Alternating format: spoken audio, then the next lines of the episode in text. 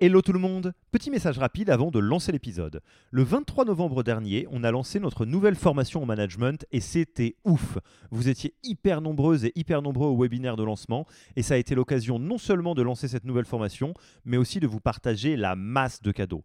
Tout le monde n'a pas pu venir. Du coup, je voulais être sûr que vous puissiez avoir accès à tous les trucs gratuits qu'on a présentés pendant le webinaire. En voici la liste. On a pris tout le contenu de notre formation et on en a fait des cours en vidéo. Il y a pas mal de boîtes qui vendent des MOOC. Nous, on pense que ça doit être gratuit. Du coup, vous y avez accès. Oui, juste comme ça. Enjoy. Vous n'aimez pas la vidéo? Bonne nouvelle, ça existe aussi en podcast. Et ça aussi, c'est gratuit. Vous préférez un bon vieux Notion? Du coup, on a fait une bible des meilleures pratiques managériales dans un wiki hyper complet auquel vous pouvez avoir accès dès maintenant sans même donner votre mail. Enfin, vous aimeriez bien savoir si vous êtes bon ou pas en management. Du coup, on a, créé un test gratuit pour vous évaluer et savoir si vous êtes plutôt drapeau vert ou drapeau rouge. Il y a pas mal de boîtes qui vendent ce genre de trucs. Nous, on pense que ça doit être gratuit.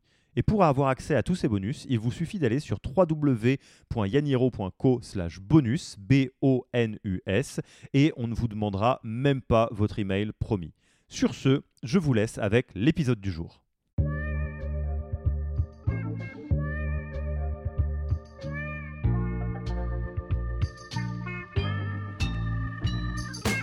Bonjour et bienvenue dans le podcast du Human Factor.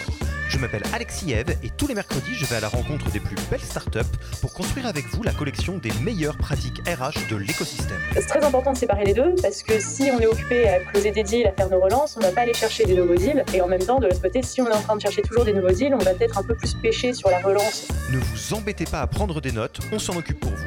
Vous pouvez retrouver le meilleur de cet épisode et de tous les autres dans le Yaniro Wiki la Bible des meilleures pratiques RH dans un Notion. Rémunération, recrutement, cooptation, tout y est. Pour découvrir le Yaniro Wiki, allez tout simplement sur www.yaniro.co/wiki et ajoutez la page en favori pour la voir sous la main quand vous en aurez besoin. Pour l'heure, je vous laisse avec l'invité d'aujourd'hui et vous souhaite une bonne écoute. Bonjour Laetitia, comment vas-tu? Super et toi?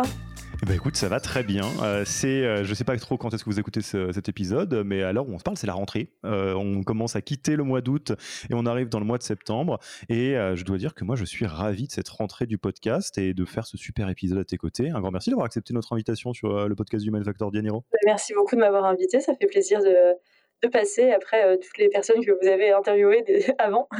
et je suis sûr que ça va vraiment euh, être top. C'est un, sujet qui, me, qui te tient à cœur. On en a parlé un petit peu avant et qui me tient à cœur aussi beaucoup. Euh, donc je me réjouis d'avance. Mais pour commencer par le commencement, je te laisserai volontiers te présenter ainsi que Greenleaf parce que tu le feras beaucoup mieux que moi, je pense.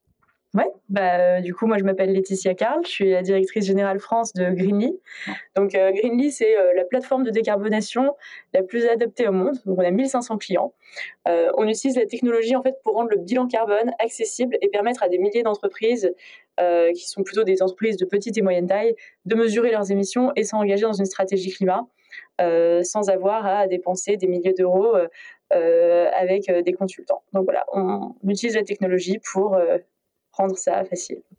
Et alors, au-delà de la formidable mission de Greenly, il y a quelque chose qui est quand même particulièrement notable, euh, c'est la vitesse à laquelle Greenly s'est développé. Tu peux, tu peux, nous donner quelques chiffres sur date de naissance, état des lieux à l'heure actuelle? En effet, on a commencé en 2019. Donc en 2019, on était une, une application B2C, donc euh, un business model très différent. On a pivoté vers le B2B en 2021, euh, début 2021. Et et on est passé, donc euh, surtout très récemment, on a fait notre série A euh, début 2022, on est passé de 20 personnes, allez 25 en début 2022 à 140 fin 2022, donc en un an.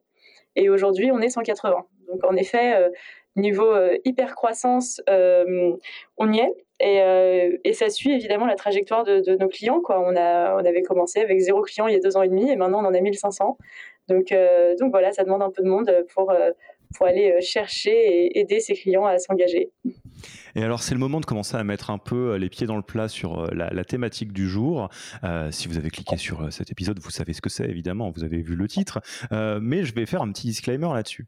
vous le savez, notre métier, c'est d'accompagner des, des, des, boîtes qui ont des trajectoires formidables, que ce soit les founders ou leurs managers. Et il y a un truc qui me, m'hallucine à chaque fois, je vais le dire tel quel, et ça m'hallucine aussi chez Greenly, c'est que derrière je pense 100% des histoires qui sont les plus hallucinantes, on trouve euh, une application, j'allais dire, tu, tu, tu, je pense que tu ne le prendras pas mal, mais bête et méchante, euh, des stratégies qui fonctionnent en fait. Alors qu'à l'autre bout du spectre, euh, on peut trouver des entreprises qui, sous couvert d'innovation, de créativité ou d'être plus malin que son voisin, réinventent la roue et au final se prennent les pinceaux. Et en fait, c'est l'importance de comprendre les playbooks euh, et de les appliquer à la lettre pour tout simplement euh, bah, faire ce que le playbook dit. Quoi.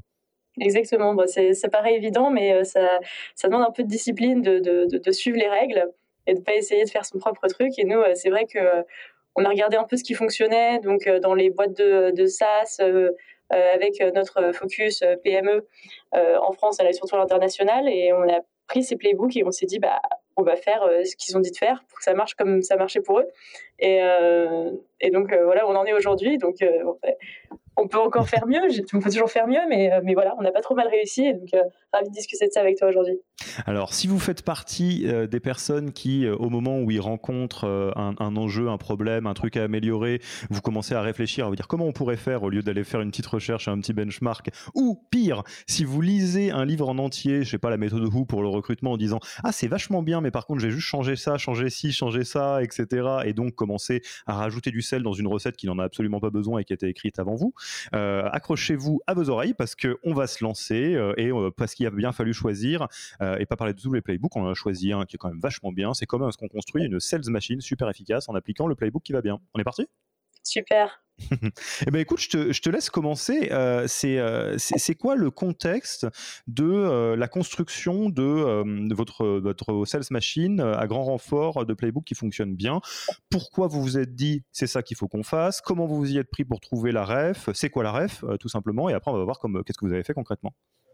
Alors, euh, bah, le, contexte, c'est un peu qu'il y a urgence. Euh, nous, notre problème, il est assez urgent, c'est euh, le changement climatique. donc, il faut mettre tous les moyens en œuvre pour avoir de l'impact. Et avoir de l'impact, ça veut dire, ça veut pas dire avoir 10 clients qu'on va aider, etc. Ça, c'est bien, c'est un impact à petite échelle. Mais là, on a besoin de grande échelle pour vraiment résoudre l'énorme problème auquel on fait face. Du coup, c'est un petit peu ça qui, nous a animés à essayer de trouver euh, des, euh, des playbooks de scaling, de comment euh, on va passer de 1, 10 clients à 1500 et à 100 000 dans les années à venir pour vraiment aider le plus d'entreprises possible à s'engager et, idéalement nous sauver notre planète. Donc, donc ouais, donc le playbook qu'on a utilisé, on a regardé un peu ce que fait HubSpot. On a la chance d'avoir le founder et chairman euh, à notre board of advisors, euh, mais ils ont écrit des livres avant ça. On n'a pas besoin de l'avoir, euh, c'est ouvert à tout le monde. donc on a voilà the Sales Acceleration Formula, from impossible to inevitable. donc voilà, c'est un peu ce genre de littérature qu'on a regardé et beaucoup d'articles de blog, de podcasts. je pense à Sastrer de Jason Lemkins. Donc voilà, c'est un petit peu ça l'inspiration. Et ensuite, bah, on l'a, on l'a euh, pas adapté, on l'a appliqué. On l'a déroulé. Voilà. Mais alors, euh, je, vais, je vais essayer de pas faire un truc qui est trop euh, usine à gaz du genre c'est quoi le playbook de la recherche de playbook, mais pour faire simple, en prenant cet exemple, hein, Comment vous donc là tu me parles de euh, d'état de l'art, de livres de référence et de personnes ou d'entreprises de référence, donc benchmark et puis littérature. Euh, comment vous choisissez de dire parmi tout ce qui existe, on prend ça? Euh, parce que tu vois genre tu pourrais me dire je lis un bouquin et un autre qui dit pas exactement la même chose à un moment donné est-ce que je fais un mix des deux ce qui est déjà une manière de tordre la formule ou est-ce que j'en choisis un et je bah je je, je, je set to the book quoi? Bah, on n'a pas tout lu. On a on s'est dit cette boîte marche bien, qu'est-ce qu'ils ont fait, qu'est-ce qu'ils ont écrit sur ce qu'ils ont fait? Ça tombe bien, ils ont tout, ils nous ont donné le manuel Ikea. On n'a plus qu'à monter le meuble. Et, euh, et donc voilà, c'est pas, enfin, on n'a pas refait une, revue euh, scientifique de tout l'état de l'art euh, de la sales machine. On a pris une sales machine qui marchait bien. On s'est dit, euh, ce qu'on fait, ça se ressemble. Il faut que ça marche pareil qu'eux. on le fait aussi chez nous. Amen, amen. et donc, je te propose qu'on prenne quatre exemples de choses que vous avez appliquées du playbook. globalement, quel playbook Entre autres choses, HubSpot hein, ou Acceleration Sales Acceleration Formula et From Impossible to Inevitable. et peut-être que tu peux nous dire à chaque fois ce que vous avez fait, les résultats que ça a eu, les étapes que, ça, que, que vous avez rencontrées, et puis peut-être pourquoi est-ce que ça va probablement gratter tout le monde de vouloir tordre le truc parce que des fois c'est pas intuitif. Ouais, grave, faisons ça comme ça. Allez. Alors, eh ben, je, t'écoute, hein. vas-y, commence. Très bien. Alors, le premier, euh, je pense, euh, truc qu'on a fait, c'est euh, la segmentation des tâches à l'extrême. Donc, en fait, dans, un, dans une machine de vente, tu as ceux qui vont aller prospecter, quoi, ceux qui vont chasser, mais tu as aussi euh, ceux qui vont répondre au téléphone quand il y a un client qui appelle parce qu'il est intéressé, et puis il y a ceux qui vont faire la démo, qui vont closer, euh, qui vont euh, faire la vente. Et après, bah, il y a tout ce qui est après-vente, etc. Et nous, on a donc suivi le principe de, malgré la plus petite équipe, on va diviser les tâches. Donc en fait, ce qui est assez important, c'est que donc, dans, dans, le, dans, le, monde de sales, du coup, euh, d'avoir euh, des SDR, donc on peut les appeler aussi les BDR, c'est Sales Development Representative. Donc ça, c'est ceux qui euh, vont chercher une pipeline à convertir. Et ensuite, de l'autre côté, on a les accounts exécutives qui vont prendre cette pipeline et la closer. Donc, c'est très important de séparer les deux parce que si on est occupé à closer des deals, à faire nos relances, on va pas aller chercher des nouveaux deals. Et en même temps, de l'autre côté, si on est en train de chercher toujours des nouveaux deals, on va peut-être un peu plus pêcher sur la relance, euh, etc. Et on aura moins tendance à aller jusqu'au closing. Donc en fait, c'est des jobs différents. Euh, et on a voulu, euh, on a voulu séparer ça. Et plus loin que séparer même ceux qui chassent, on a voulu séparer ceux qui chassent euh, les euh, clients, euh, enfin ceux qui chassent ou ceux qui cueillent quelque part entre ceux qui vont chercher des clients qui n'ont rien demandé et ceux qui répondent aux clients qui ont demandé pour les garder intéressés et les envoyer en démo. Donc c'est pas intuitif parce que on pourrait se dire que c'est plus enrichissant de faire plusieurs tâches, de voir tout le process, etc. Mais en fait, au, niveau d'atteinte d'objectifs, ça marche beaucoup mieux parce que ça permet à chaque, euh, à chaque personne d'être beaucoup plus performante dans son rôle et euh, de, de se créer sa petite expertise. Donc euh, voilà, donc ça c'est ce qu'on a fait pour l'équipe sales et là on le reproduit un peu avec notre équipe partenariat. donc au début on avait une seule personne, donc ça paraissait pas évident. On se disait bah, on va pas, séparer les tâches d'une seule personne, mais dès qu'on a eu deux trois personnes, bah, on a été tenté de se dire non mais c'est différent, il faut qu'elle fasse un peu de tout quand même pour suivre le partenaire jusque du début jusqu'à la fin. Et euh, bah, en fait, ça n'a pas marché. Et donc, euh, assez rapidement, on s'est dit, euh, on revient sur le playbook, on segmente. Et on a une personne qui va chercher des partenaires et c'est pas grave s'il change d'interlocuteur parce qu'à la fin, ça veut dire qu'on a quelqu'un qui est super à savoir exactement quoi demander pour savoir si c'est intéressant et la deuxième personne qui va savoir comment les convaincre et comment les faire signer avec nous. J'adore. Donc là, on a un bon exemple de euh, vous mettez en place euh, le, la formule by the book et en cours de route, parce que vous êtes humain, euh, comme tout le monde, ah, vous avez un tout petit peu envie de tordre le truc en disant ah, en fait, la personne pourrait faire plus de choses, etc. Et vous constatez que ça marche moins bien, donc vous revenez à la formule initiale, c'est ça? Exactement. Et, peut-être parce que l'idée, c'est que ça serve à, à, toutes celles et ceux qui nous écoutent, pareil, sans trop intellectualiser quand tu regardes le film, comment ça se fait qu'à un moment donné, vous avez une formule qui marche euh, et euh, vous, euh, vous avez la, quelque part l'envie d'improviser qui gratte et au moment de créer quelque chose qui est le même livre, sauf que c'est décalé. Enfin, typiquement, la sales machine et la partnership machine, c'est plus ou moins sur le même modèle. vous avez envie de faire les choses différemment. Comment comment t'expliques un peu cette envie de faire autrement que le, livre? Je pense que c'est juste parce qu'au début, on apprend et on tâtonne. Et, euh, et, donc euh, voilà, on avait une seule personne, donc il a été obligé de faire un peu de tout. Il y en a une deuxième, on s'est dit ils vont se diviser le travail, euh, mais se le diviser horizontalement au lieu de verticalement. Et donc voilà, c'est comme ça qu'on s'est dit, en fait, dès qu'on a plus d'une personne, il faut segmenter. Et donc, ça nous a pas mis très longtemps, parce que comme tu, comme tu dis, on était déjà dans ces playbooks au niveau des sales. mais voilà, il y a eu, en, effet, on a pu avoir la tentation de sortir parce que c'est quelque chose de différent, mais en fait, c'est comme ça marche pareil. ça, me permet, avant qu'on passe euh, au deuxième point, de juste faire un petit rappel, euh, et, je serais euh, curieux d'avoir ton avis là-dessus. Là, on va prendre l'exemple de l'organisation d'une sales machine. Et d'ailleurs, vous pouvez tout à fait envoyer cet épisode à votre head of sales. Hein, c'est probablement une bonne idée. C'est le, message qu'on veut faire passer derrière, c'est trouver le bon playbook, l'appliquer. parce que là, concrètement, vous avez effectivement identifié la méthode HubSpot, qui est concrètement la, même que Salesforce. C'est la méthode Predictable Revenue, c'est la taylorisation de l'équipe sales. Est-ce que c'est à dire que c'est la meilleure méthode? C'est pas comme ça. C'est la méthode qu'a utilisé une boîte qui ressemble à un SaaS B2B comme euh, HubSpot ou euh, Salesforce. Donc, il y a des très très très grandes chances que ça marche bien pour Greenly. Donc là, c'est quand même la, version numéro une. Euh, si vous êtes une boulangerie, je ne pense pas que ce soit la meilleure manière de le meilleur playbook. Et d'autre part, est-ce qu'il existe des playbooks sales full stack qui marchent? Oui, peut-être. Moi, je les connais pas, mais euh, s'ils fonctionnent, il n'y a pas de raison de ne pas les essayer. Ce qui est important, c'est de ne surtout pas euh, réinventer la roue ou de tordre un modèle euh, pour qu'il réponde à notre envie d'improvisation. En tout cas, moi, c'est comme ça que je le représenterai. Je sais pas ce que tu en penses. En effet, ça s'applique à nous parce que ça s'applique à notre même typologie d'entreprise. nous, on a envie d'avoir le même reach que. Enfin, on a envie d'atteindre autant d'entreprises que Salesforce ou HubSpot. Donc, donc on est parti avec euh, leur, euh, leur playbook à eux. Euh, je pense qu'il y a plein d'autres business qui ont des, cibles de marché différentes des nôtres pour lesquelles ça ne marchera pas forcément pareil. Et, avant de passer encore une fois au, deuxième point, c'est juste, j'essaye de faire un dialogue invisible avec celles et ceux qui nous écoutent.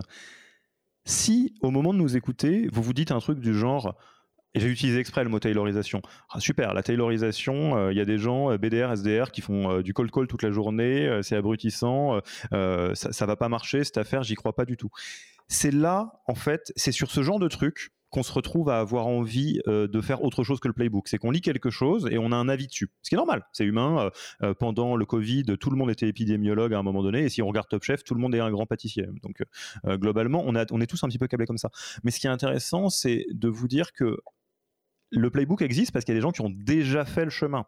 Et donc, ils ont déjà les grands principes de quelque chose qui marche. Est-ce qu'il y a quelque chose à ajuster très légèrement euh, après? Euh, Peut-être. Mais en tous les cas, euh, soyez attentifs au moment où vous avez envie de dire oui, mais, parce que c'est précisément là qu'on dévie du playbook.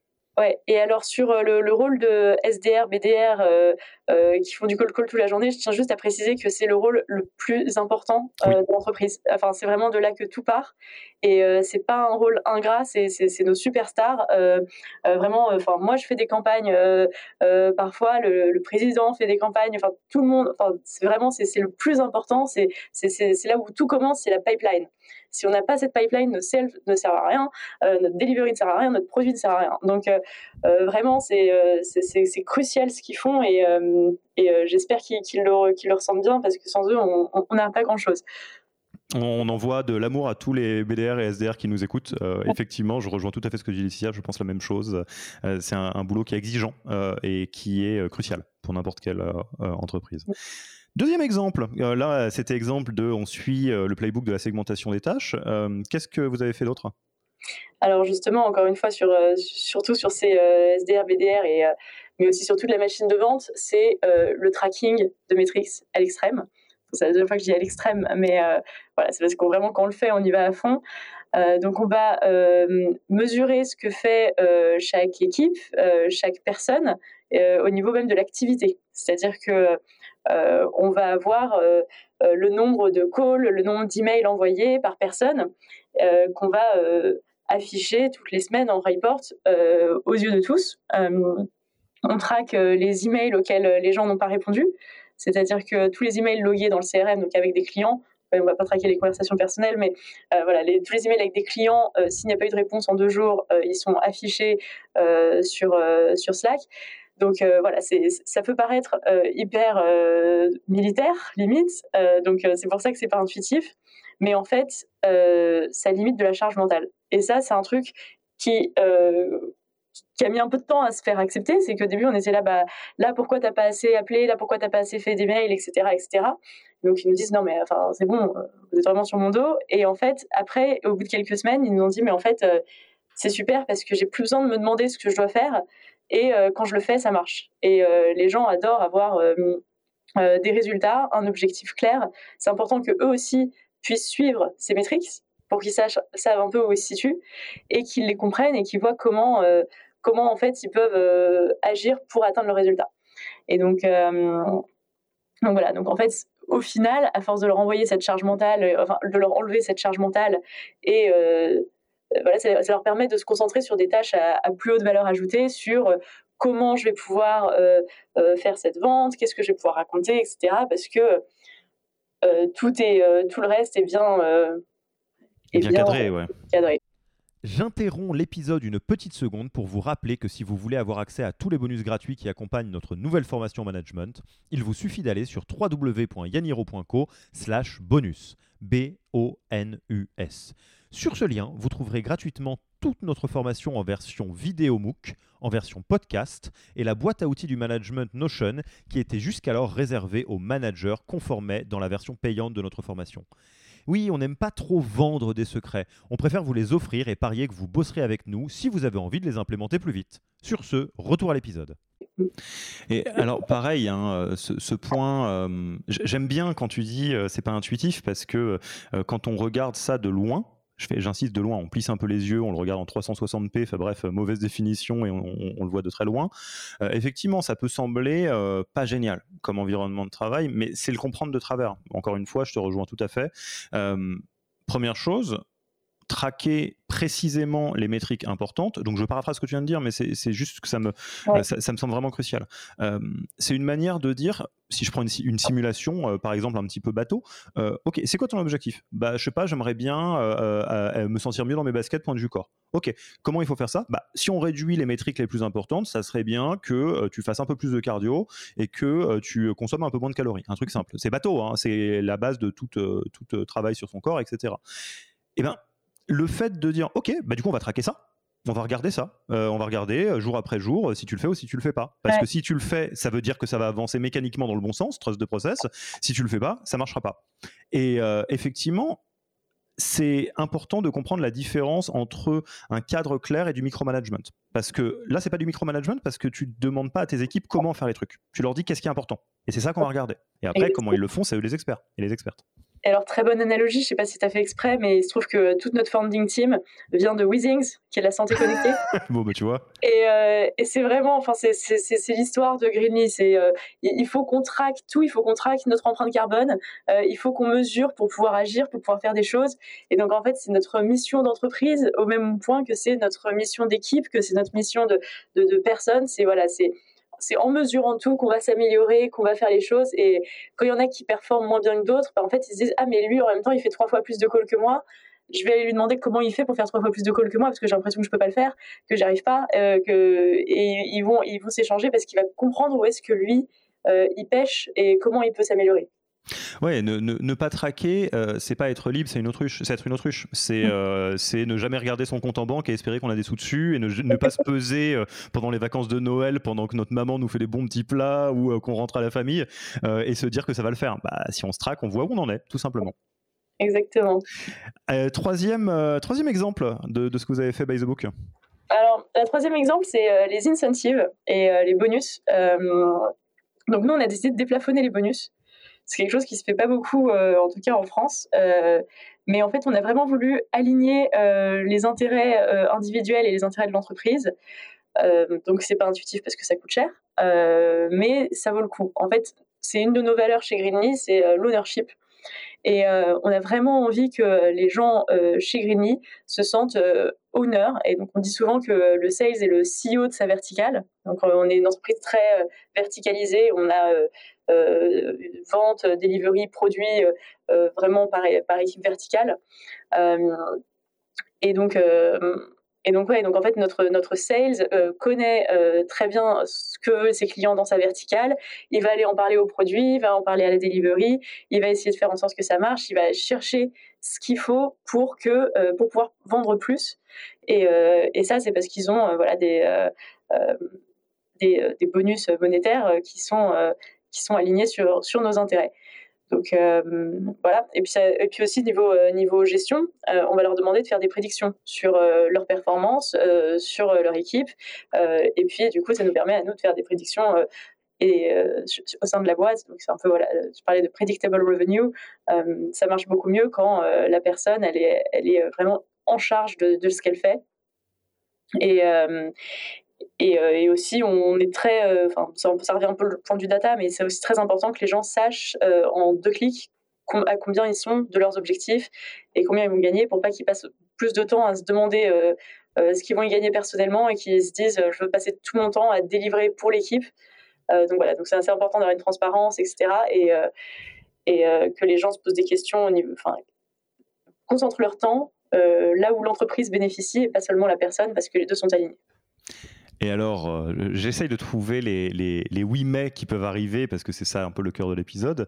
Euh, là, à ce stade-là, un bon petit oui mais, ça serait euh, d'être volage et d'aller regarder du côté d'autres playbooks. Par exemple, on pourrait dire haha, mais est-ce que tu savais que chez Alan, les sales, ils n'ont pas de bonus ou ils n'ont pas de variable, ce qui est, je crois, encore vrai. Alors, ça, c'est des faux amis parce que en fait, et Alan, c'est un excellent exemple pour ça. Alan, c'est une culture d'entreprise qui est hyper précise et hyper clivante. Euh, au, sens où euh, quand on rejoint Alan, bah, c'est pas exactement la même chose que de, de rejoindre euh, une entreprise qui est pas Alan. Enfin, il y a vraiment un, un, monde entre Alan et le reste du monde. C'est une principe d'avoir une culture qui est forte. et du coup, comment est-ce qu'on fait en sorte que ça fonctionne? Je vais être honnête, et je connais bien et Alan et pas mal la French Tech, je suis incapable de vous le dire parce que c'est trop complexe. C'est un ensemble de variables qui fait que dans la structure Alan, ça fonctionne, mais que dans 99,9% euh, des cas ailleurs, ça fonctionne pas très bien.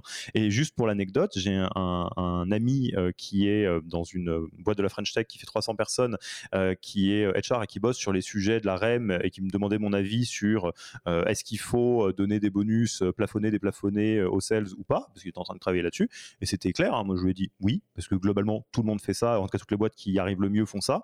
Et il a dit ah ouais mais non mais philosophiquement et tout. je dis bah philosophiquement si tu veux tu fais autre chose, mais c'est un autre boulot. Là c'est un boulot de défrichage complet et t'es pas sûr de ce que tu as au bout. Euh, potentiellement tu vas te toller et ça va te prendre trois ans à t'en rendre compte. Donc c'est ça qu'il faut garder en tête. C'est vous pouvez euh, choisir de jouer en mode explorateur difficile et donc de réinventer la roue. Alors après est-ce que vous inventez une roue qui va plus vite peut-être?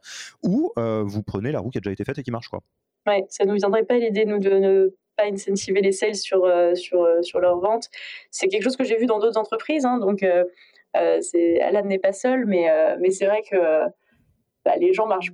Enfin, j'ai l'impression qu'ils marchent beaucoup plus vite quand, quand ils ont quelque chose à y gagner personnellement. Yes.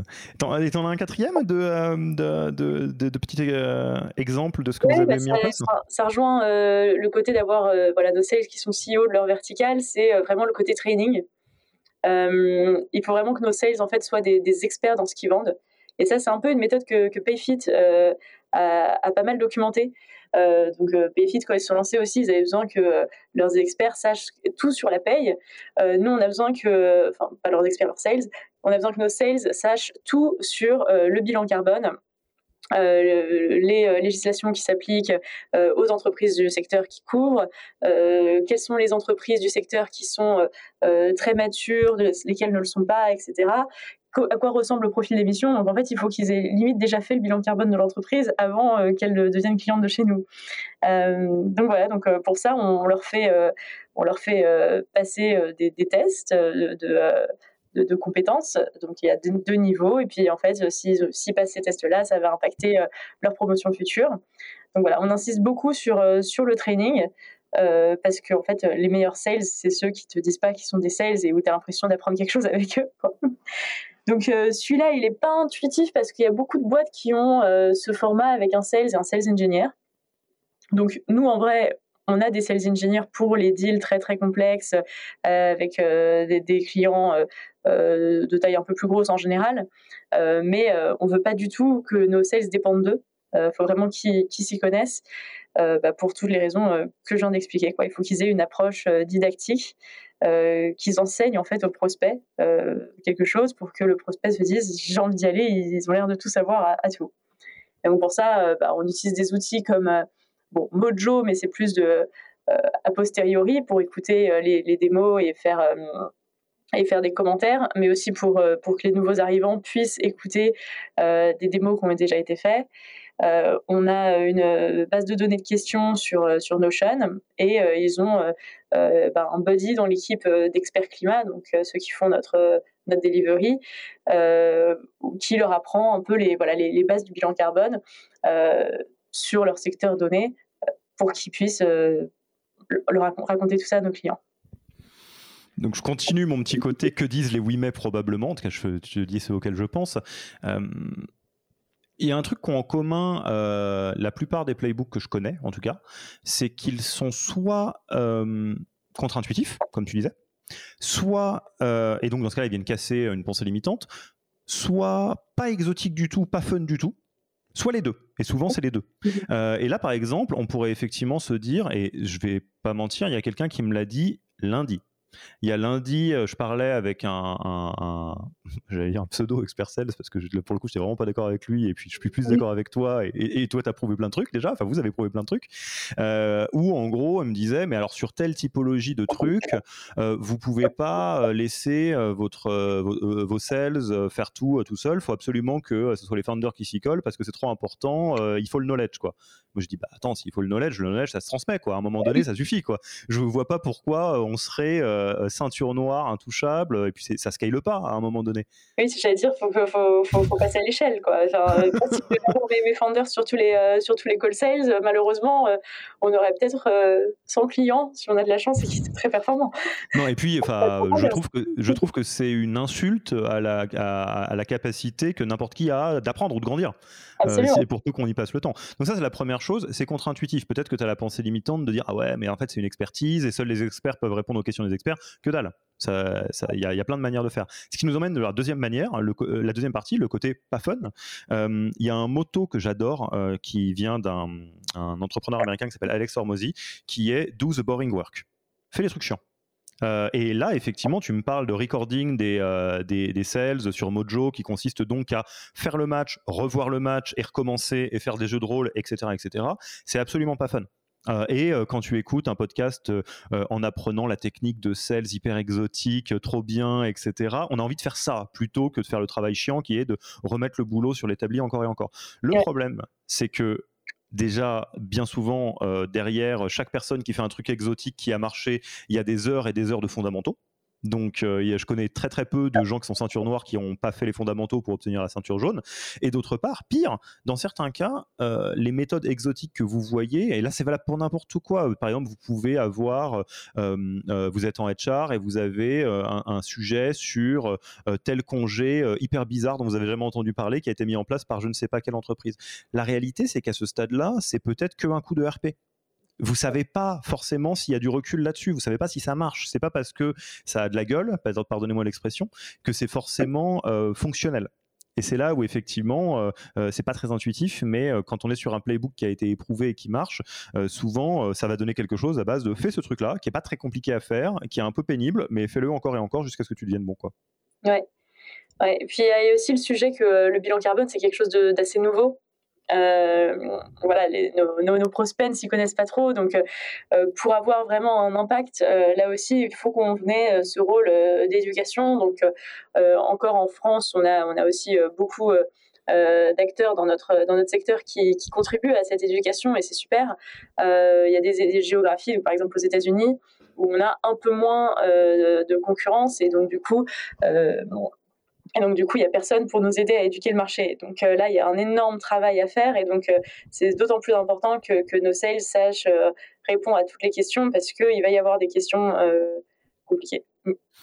Et donc, bottom line, dans la série, regardons ce qui s'est passé plutôt que d'avoir des avis sur ce qui est bien et pas bien en prenant euh, un playbook qui est très éprouvé euh, de Sales Acceleration Formula, modèle HubSpot, modèle Salesforce, etc., euh, vous avez choisi de faire quelque chose qui est peu créatif et peu innovant, euh, mais de ne pas euh, réinventer la roue. Donc vous vous pas dit, euh, ok, la segmentation des tâches, ça craint un peu, on va pas faire ça. au final, la métrique, est-ce qu'on a besoin de tout ça Au final, les, plafonds, enfin le déplafonnage des bonus, c'est un peu cher. est-ce que le training c'est si important que ça, ou est-ce qu'on pourrait pas faire un double expert? Non, vous avez choisi de faire un truc qui est très bien documenté, qui est pas un secret du tout. et à l'heure où on se parle, vous êtes passé de 20 à 180, quoi, counting, 1500 clients? Ouais, voilà, bah, écoutez, euh, on, a, fait notre devoir, quoi. On est, des bons élèves, euh, mais euh, le problème est trop important. Je, le répète un peu, hein, mais il y a vraiment un besoin de scaler. on n'a pas le temps de se poser la question de comment on va le faire pendant des années, parce que la situation ne sera pas la même dans quelques années. Donc, il faut que tout le monde ait l'opportunité de pouvoir faire un bilan carbone facilement, et c'est ça qu'on s'attelle tous les jours. Mais alors ça, ça sera euh, euh, mon mot de la fin sur cet échange, et, je te laisse réfléchir au tien avant qu'on passe à la fin de l'interview, mais euh, je pense que c'est un, message qui est important. Si vous êtes une startup ou une scale-up, probablement que vous avez une mentalité de défricheur ou de défricheuse dans ce que vous faites. Et là, Greenly, c'est un bon exemple et c'est un, un, enjeu qui est crucial et dans lequel il faut apporter une réponse à fort impact concentrer votre énergie euh, d'aventurière ou d'aventurier ou de défricheur ou de défricheuse là-dessus sur tout le reste qui compose la vie de ce que c'est que de monter une boîte, euh, la finance, la HR, les sales, le marketing, euh, il y a des playbooks, utilisez-les. C'est beau ce que tu dis, je n'ai rien à ajouter. bon, bah écoute, Laetitia, on va passer tranquillement à la fin de l'interview. Première question, où est-ce qu'on te retrouve? Euh, bah, on peut me contacter euh, sur LinkedIn. J'essaye de répondre, mais euh, j'ai pas mal de, messages et je regarde pas tous les jours. Donc le mieux, je pense que c'est quand même par mail. donc Laetitia at greenly.earth comme, comme la Terre. Très bien, on met tout ça dans les notes de description de l'épisode. ensuite, est-ce que tu as une ressource, livre, podcast, blog que tu recommanderais aux auditeurs?